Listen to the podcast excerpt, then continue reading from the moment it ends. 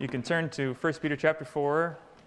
We're going to start in 1 Peter chapter 4 tonight, and then we'll hop around a bit uh, as we continue our series through normal church, the everyday calling for everyday Christians. Let me just remind us before we jump in the reason for this series. It all begins in Ephesians chapter 4, where we are called as believers, as members of the church, the saints of the church, we're called to build one another up in love, that we are actually the ones called to do the work of the ministry. The leaders are called to train, and the saints are called to serve in the ministry.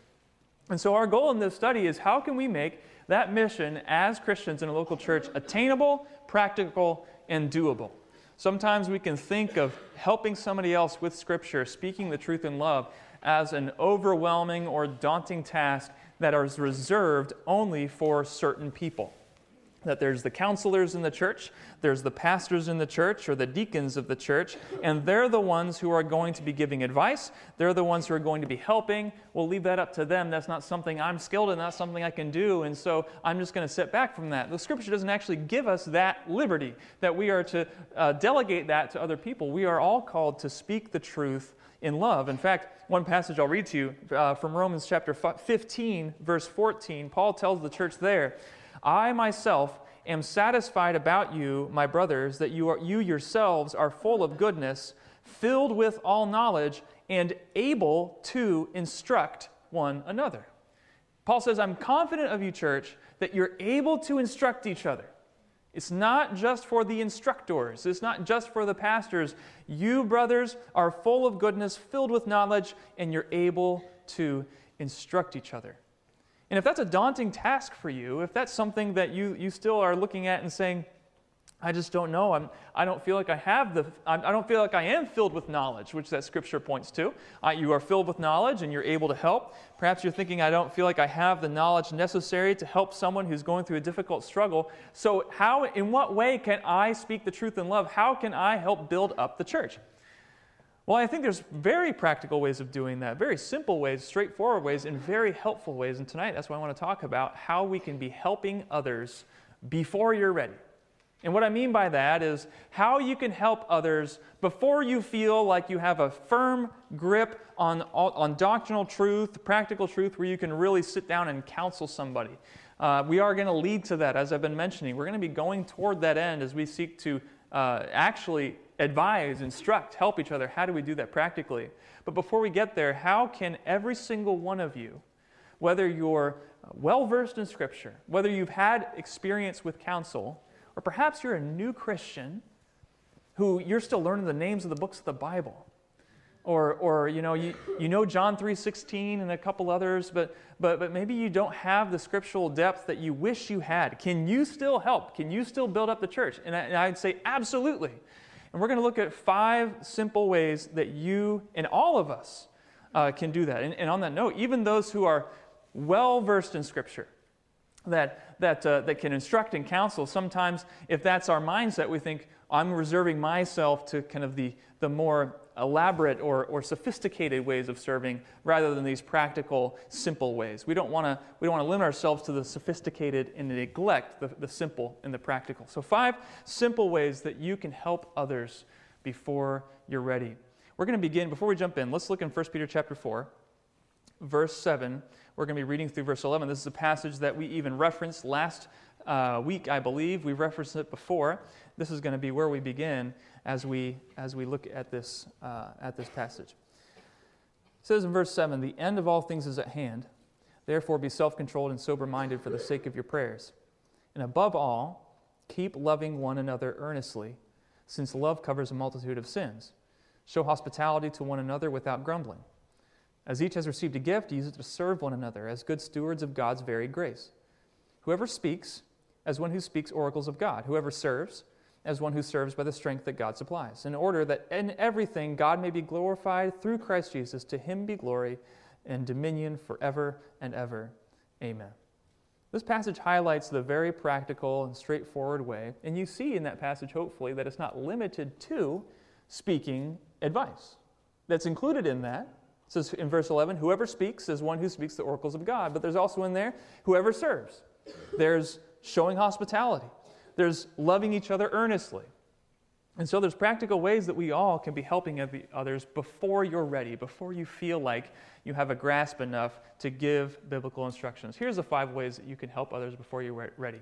Number one, help or any, anyone can notice. Anyone can notice. Uh, flip over with me to James chapter 2. James chapter 2.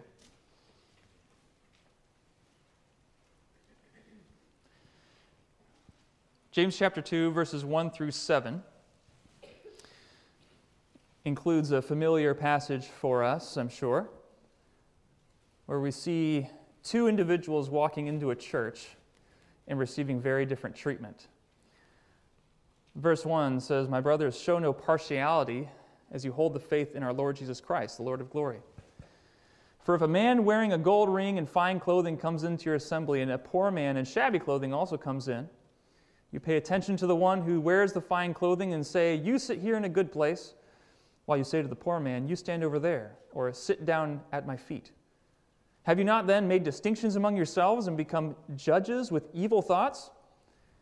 Listen, my beloved brothers, has not God chosen those which are, who are poor in the world to be rich in faith and heirs of the kingdom, which he has promised to those who love him? But you have dishonored the poor man. Are not the rich the ones who oppress you and the ones who drag you into court?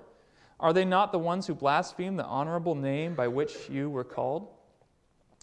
So, this passage emphasizes the intentional partiality based on an individual's image or status.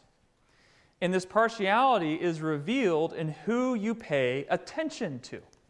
Verse 3 If you pay attention to the one who wears the fine clothing. And in verse 4, we see that the problem with this way of thinking is that you have made distinctions among yourselves and have become judges with evil thoughts. And this rebuke is interesting. And it teaches something about how we should view others in the church. He calls them out for simply making distinctions among yourselves. This implies you should not be making distinctions among yourselves in the church. Do you do that? That person is worth my time, that, that person's not. I notice that person, I ignore that person. While there are differences in appearance and status and wealth and age and gender, none of these differences should result in a distinction of treatment. Because this person has this status or this age or, or, or, or this level of wealth, I'm going to treat them a different way. And so, you want to know a really practical way that you can build each other up in love? You can notice.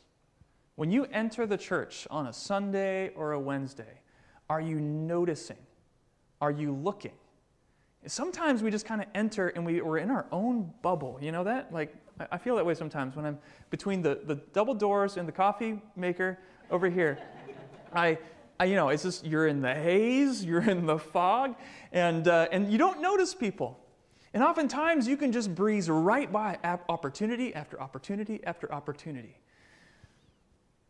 Imagine being in the shoes of this poor man in shabby clothing. Let's kind of put it in modern day perspective, okay? Let's say that this man in shabby clothing enters this church. Let's say he's been searching for answers, answers, deeply discouraged about the difficulties in his life. And he hears about a church gathering together. And he's heard that this is a place with answers, with the truth. And in addition, it's a place of love. This is a place where people are serving each other, praying for each other, loving each other. And so he musters up the courage and he enters the building. And immediately he's met with a bustle of activity. People are walking by, going from one place to the next, and no one has noticed him. No one has acknowledged him. So he continues on into the main auditorium as the service is about to start. He's kind of pulled in at the last minute. And he wanders down the aisle looking for a place to sit. And no one acknowledges him. No one invites them to join their row or shakes his hand. And by this time, the service has started. He's still standing in the aisle, looking around. He does the awkward loop around the auditorium in one last effort to find a seat. And again, no one sees the problem. They're too busy worshiping. And finally, he gives up he walks back out into the hallway, and an usher says, You know, sit thou here in the overflow room, right? Now imagine how, di- how different the experience would be if a well known figure, celebrity, or online influencer entered our building. All right, fill in the blank, okay? Would the reception be different? I think so, right? If it's someone who's noticeable, who's well known, a popular celebrity, definitely the reception would be different. And James's point is saying it shouldn't be different. And I don't think we notice that we're doing that until we're faced with that contrast in James chapter 2. James makes the point in verse 5 that paying no attention to the poor man while paying attention to the rich man is to dishonor the ones whom God has honored. And so he's making the point do you realize that God has shown more honor to that poor man than you are? And so, do you want to help before you're ready? Then notice people. Go out of your way to smile and welcome that individual who might be overlooked. Have the courage to approach that person with their head hanging low and say hi. Notice people. And this is the great thing it does not take much to do that at all. Again, we've talked about this before. Like, God's blessed us with a friendly church. I'm thankful for that. And many people walk away saying that I was blessed by the, the hospitality and the kindness. But I don't know if, if you've every, every now and then, right? It, you might see a guest come in and kind of look around and kind of have that confused look on their face. And people just are breezing by and doing their thing, and, and, and no one stops. No one says hi we need to notice. And I think what might be more common for us than this maybe intentional partiality that we see in James chapter 2 is the unintentional partiality, right? It's, it's not the fact that we're kind of judging people all the time and deciding who we want to talk to and who we don't. I think sometimes we're just, we're just inward focused, right? We don't have the awareness to notice those who are alone. I think we've mentioned this before. I can't, I can't place the, the name of the person who gave this quote, but a person sitting alone in church is a tragedy. I think that's a good way of phrasing it, right? Someone who's alone in the church is an emergency. And so, have certain people become perhaps invisible to you? Do you notice people when you're walking down the hallway? Do you notice people in the auditorium? Do you notice people out on the patio after the service? Teens, do you notice the visitor in youth group? Do you notice your peer who sits alone? Are you noticing? Or are we simply just going about our business, doing our thing, and, and, and missing out on the incredible opportunity to show the love of Christ to those who just need a quick hello? It's the easiest thing to do, and it's something anyone can do. Anyone can notice. So maybe you can't sit down and open a passage of Scripture and expound it and apply it directly to their life in the way that's going to revolutionize their entire spiritual walk but you can walk up to someone and say, Hi, my name is, fill in the blank, how are you? Anyone can notice. Number two, anyone can invite. For this point, I'm, I'm, I'm referencing back to 1 Peter chapter 4, where he says, Show hospitality to one another without grumbling. And, and this maybe is one step past noticing, but it's something anyone can do. Invite others into your life. Maybe this looks like inviting them over to dinner, inviting them out to coffee, inviting them to a park with your kids, invite them to your table during church family dinners, invite them to your road before a church service. 1 Peter 4 says that this hospitality is an outflow of loving one another's earnestly. It's opening your homes to one another. And That's what the, the, name, the word hospitality means in its essence, but the principle can be applied to any tangible way you can meet the physical needs of somebody else. And Peter is particularly nosy here and tells us to do it without grumbling, which means that, that word for grumbling literally means like muttering under your breath or complaining. In other words, Peter's saying you're going to be hospitable to each other and you are going to like it, all right? Why? Well, that's because that's what Christians do for each other. We model through our actions the love of Jesus Christ.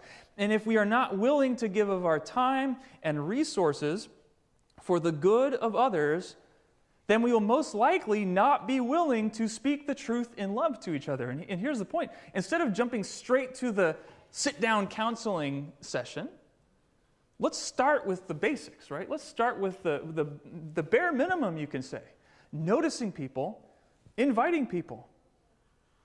welcoming them into your lives. You can be a tremendous help by, to someone by simply noticing them and inviting them. Notice, invite. Number three, anyone can listen. If you don't know what to say, there's good news. You don't have to say anything. One of the best indicators that you genuinely love others is a willingness to listen carefully to them. Turn over to the book of Proverbs. The book of Proverbs is a great book that talks about listening and how this impacts our relationships. Proverbs chapter 18. And I want, as we look at these three different proverbs, I want you to think how this might show up in your relationships in the church. Your conversations in between services or out in the playground. Proverbs chapter 18, verse 2. A fool takes no pleasure in understanding, but only in expressing his opinion. Perfect verse for social media as well. If you're wise, this passage is saying, you'll listen. You'll actually take pleasure in listening. Seek to understand the other person before trying to express, express your own opinion. And so just ask yourself in your interactions with other people in the church what do you take joy in? Do you take joy in making sure they hear your opinion or what you did or, or, or where you went or anything like that? Or you, which is fine to just talk about those things, but do you actually find more joy in actually hearing them, in understanding them? Look down in verse 13 of Proverbs 18. I'm sure many of you have heard this one before. If, if one gives an answer before he hears, it is his folly and a shame. So, if you want to speak the truth in love, if you actually want to give good advice, good advice is dependent on good listening. You will never be effective in speaking the truth in love if you aren't willing to listen. In fact, if you start giving an answer before you've heard the matter, it's a folly and a shame. And then skip ahead to Proverbs chapter 20. Proverbs chapter 20. And look in verse 5. Proverbs chapter 20, verse 5 says, The purpose in a man's heart is like a deep water, but a man of understanding will draw it out. And this is where listening actually becomes a, a bit of a skill. You know, it, it, listening is a learned skill. To listen well. That each one of our hearts, last time we looked at our hearts and, and how we should speak to the heart. But our hearts are complex, aren't they? Uh, the matters of our heart go, run deep. And it actually takes a lot of understanding and wisdom to be able to draw that out of another person? What if you made it your goal in your interactions with others to understand them more rather than having them understand you? Ask questions that get to the heart of who they are. Here's a great question to ask yourself. When you walk away from a given conversation at church with another believer, ask yourself Did I ask a single question about them? We're experts at expressing what's important to us, but, but not so much when it comes to drawing out what is important to others. And so ask yourself did, did, I, did I ask any questions about them? Did I ask them you know, what they've been doing with their week or, or what they enjoy or, or how they're handling the trial that they're going through? Are you asking those questions? You know, you have no idea how much help you can give someone simply by genuinely and carefully listening to them. There's been times where I've, I've sat down with, with friends and I'm ready to think, okay, how can I, how can I give advice? How can I give good advice? And, and they just start talking and they share with me the difficulty that they're going through. And I don't have any good advice to share in the moment. And I feel bad about it. And I kind of walk away from that conversation thinking, man, I didn't give any golden nuggets of truth that transformed their life. That was a, a wasted conversation. And they'll, they'll tell me afterwards, thank you. That was so helpful. I'm like, what? what did I do? right? I just I smiled and nodded, right? I'm like, yeah. Um, well, I, you know, you, well, you listened, right? You listened and you heard what was going on in their life, and that actually is incredibly helpful. By seeking to understand their struggle, you can sometimes convey more love than profound advice. Now, again, our mission is to speak. And I'm not, I'm not negating that fact. Our mission as a church is to share the truth of Christ to others, to build each other and edify each other in love. And in order to do that, you need to say words, right? There needs to be things, words coming out of your mouth. You need to convey truth to each other. Listening isn't sufficient in and of itself, but, but listening is the absolute best way to know what to speak. And sometimes just listening can make a difference in and of itself. So even if you're not ready to give advice, you can listen. You say, well, what if I listen really well and hear all about them and I have no clue what to say? I have no advice to give. What do I do? It's really simple. Anyone can pray. What is the first responsible responsibility that we have toward each other? Turn back to the book of James, James chapter 5. James chapter 5. When we bear each other's burdens, when we go to each other and express our needs, that's one of the first messages that we walked through in this series, being honest enough to share the everyday experience that you have going on in your life. When we're doing that to each other, what should be the response of us to each other? Look in James chapter 5 verse 16. He says, "Therefore, confess your sins to one another and what? Pray for one another, that you may be healed." And then the final sentence says the, the prayer of a righteous person has great power as it is working. So, what if someone opens up, you listen, and let's say they're even confessing their sins to you, right? I did this wrong. I blew it here. Man, I ruined this relationship. I, I, I, I'm, I feel guilty before God. What is your first responsibility? Pray for them that they may be healed because the prayer of a righteous person has great power as it is working. In fact, you might say there is more power in the words you pray to God on their behalf than in the words you say to them in counsel. There is the prayer of a righteous person has great power. And it's through prayer for one another that we are healed. Again, we must speak the truth in love to one another. But if you don't feel like you're ready to give good advice, there is great power in prayer. And the responsibility of church members is to pray, pray for each other. Ephesians chapter 6, verse 18 praying at all times in the Spirit, with all prayer and supplication. To that end, keep alert with all perseverance, making supplication for all the saints.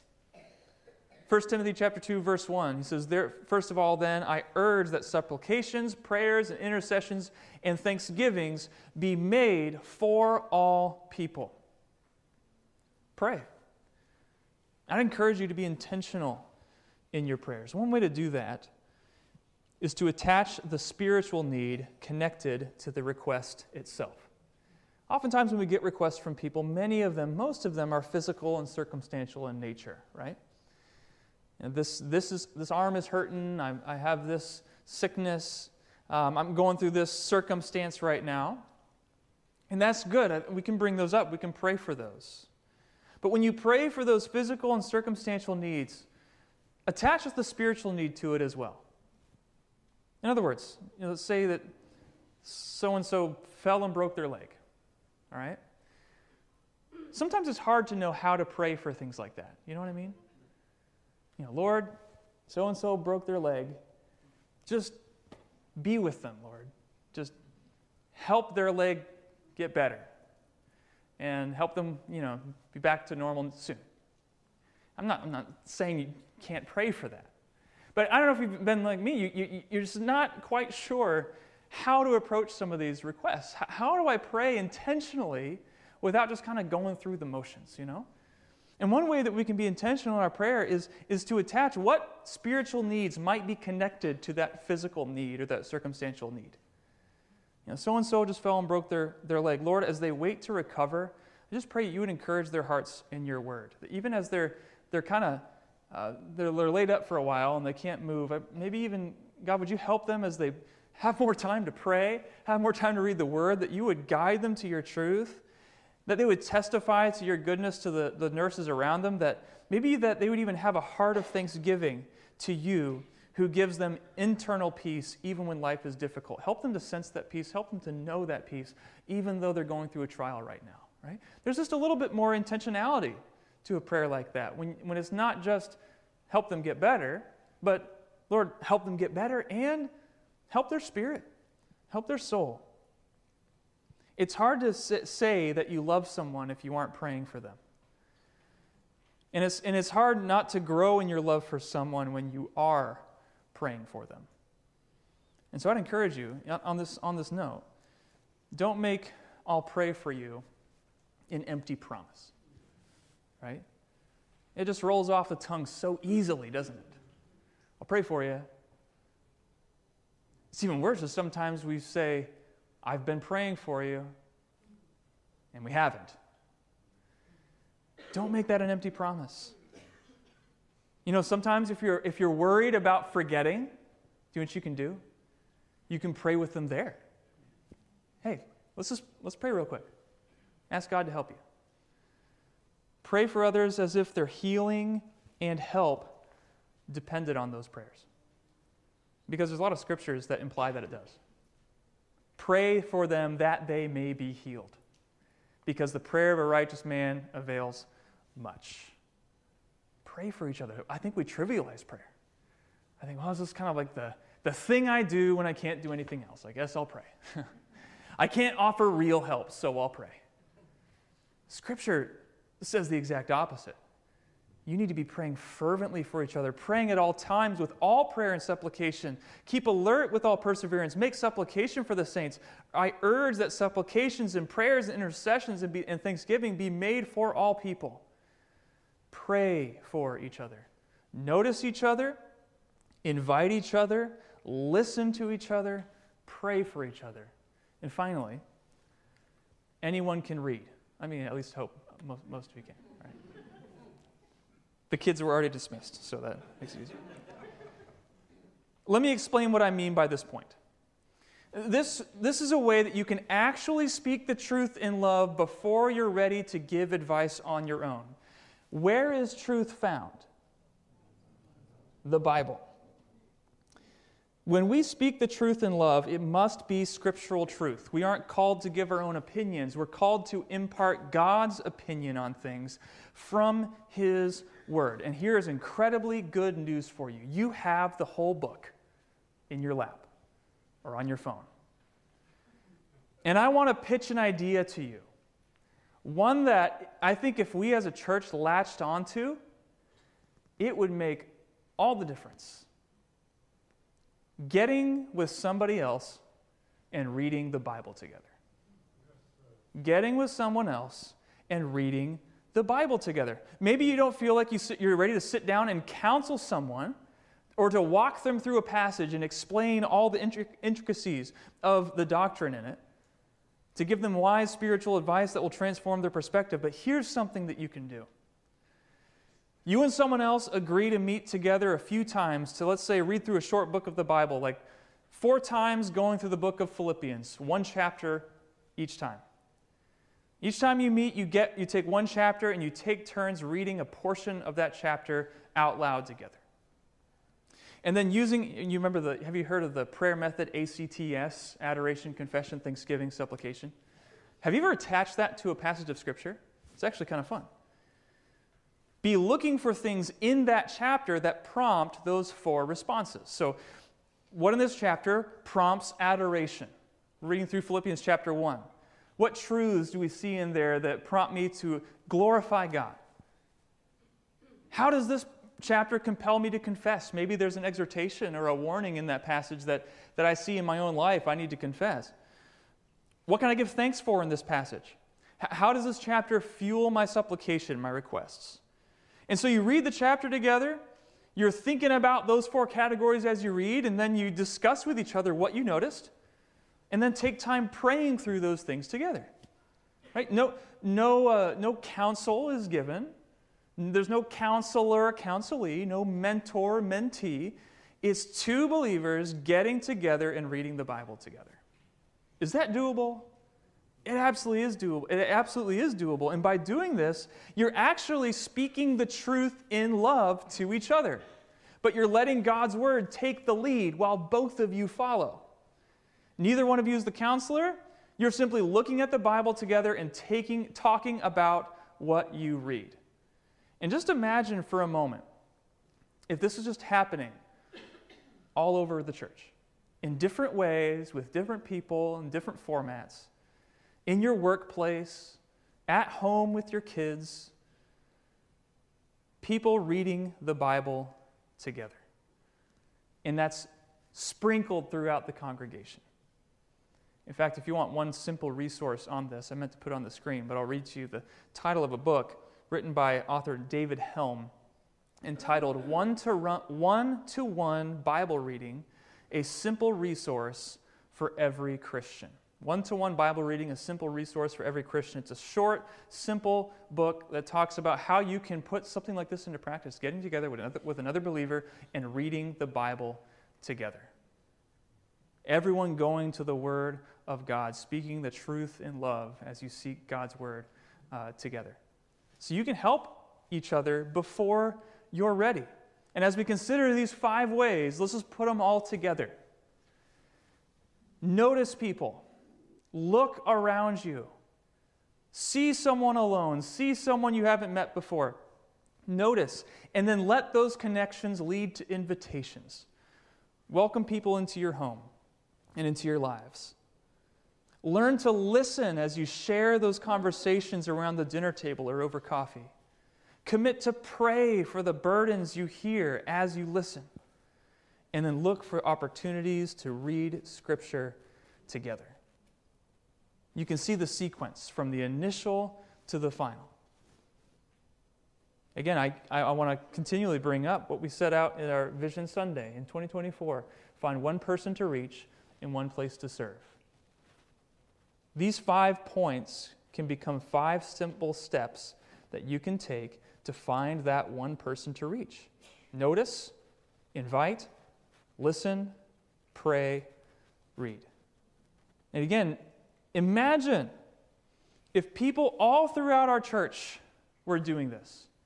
When you're coming to the congregation on a Sunday or Wednesday, you're noticing, you're looking. You're looking for opportunities to show hospitality. As you, as you interact, you're listening and learning. And you're looking for opportunities to read Scripture together. Imagine the cumulative impact it would have on the unity and love in our church as a whole. And I think if this was the pattern, a couple, a couple times ago, we talked about the culture of a church. How do you create a culture of a church?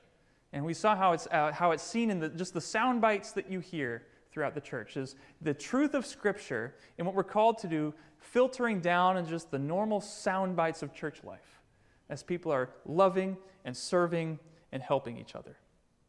And I think if if we did this, if we, if we looked for ways to help before we're ready, Ephesians 4 15 through 16 would come true. Speaking the truth in love, we are to grow up in every way into Him who is the head, into Christ, from whom the whole body, joined and held together by every joint with which it is equipped, when each part is working properly, makes the body grow so that it builds itself up in love. You are a part of that body, of this body. Are you working properly? If you're not, it's impacting the body's ability to grow. And if it's all of our responsibility, then it has to be attainable. It has to be something that the new Christian can do, the experienced Christian can do. And anyone can notice, anyone can invite, anyone can learn, listen, anyone can pray, and anyone can read. Start helping before you're ready, and we'll see the church continue to grow and build itself up in love. Let's pray together. Lord, I pray that you would guide us as a church family, that we collectively would do the work of the ministry through our normal interactions with each other. Lord, I pray that you would give us the grace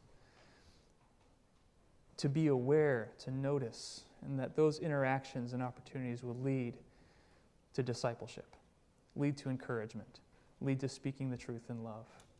Lord, we thank you for giving us your grace, that by your Spirit we are able to instruct one another. We're able to build each other up because of your Spirit who's in us. We thank you for that gift, and I pray you to equip us that we would take this task seriously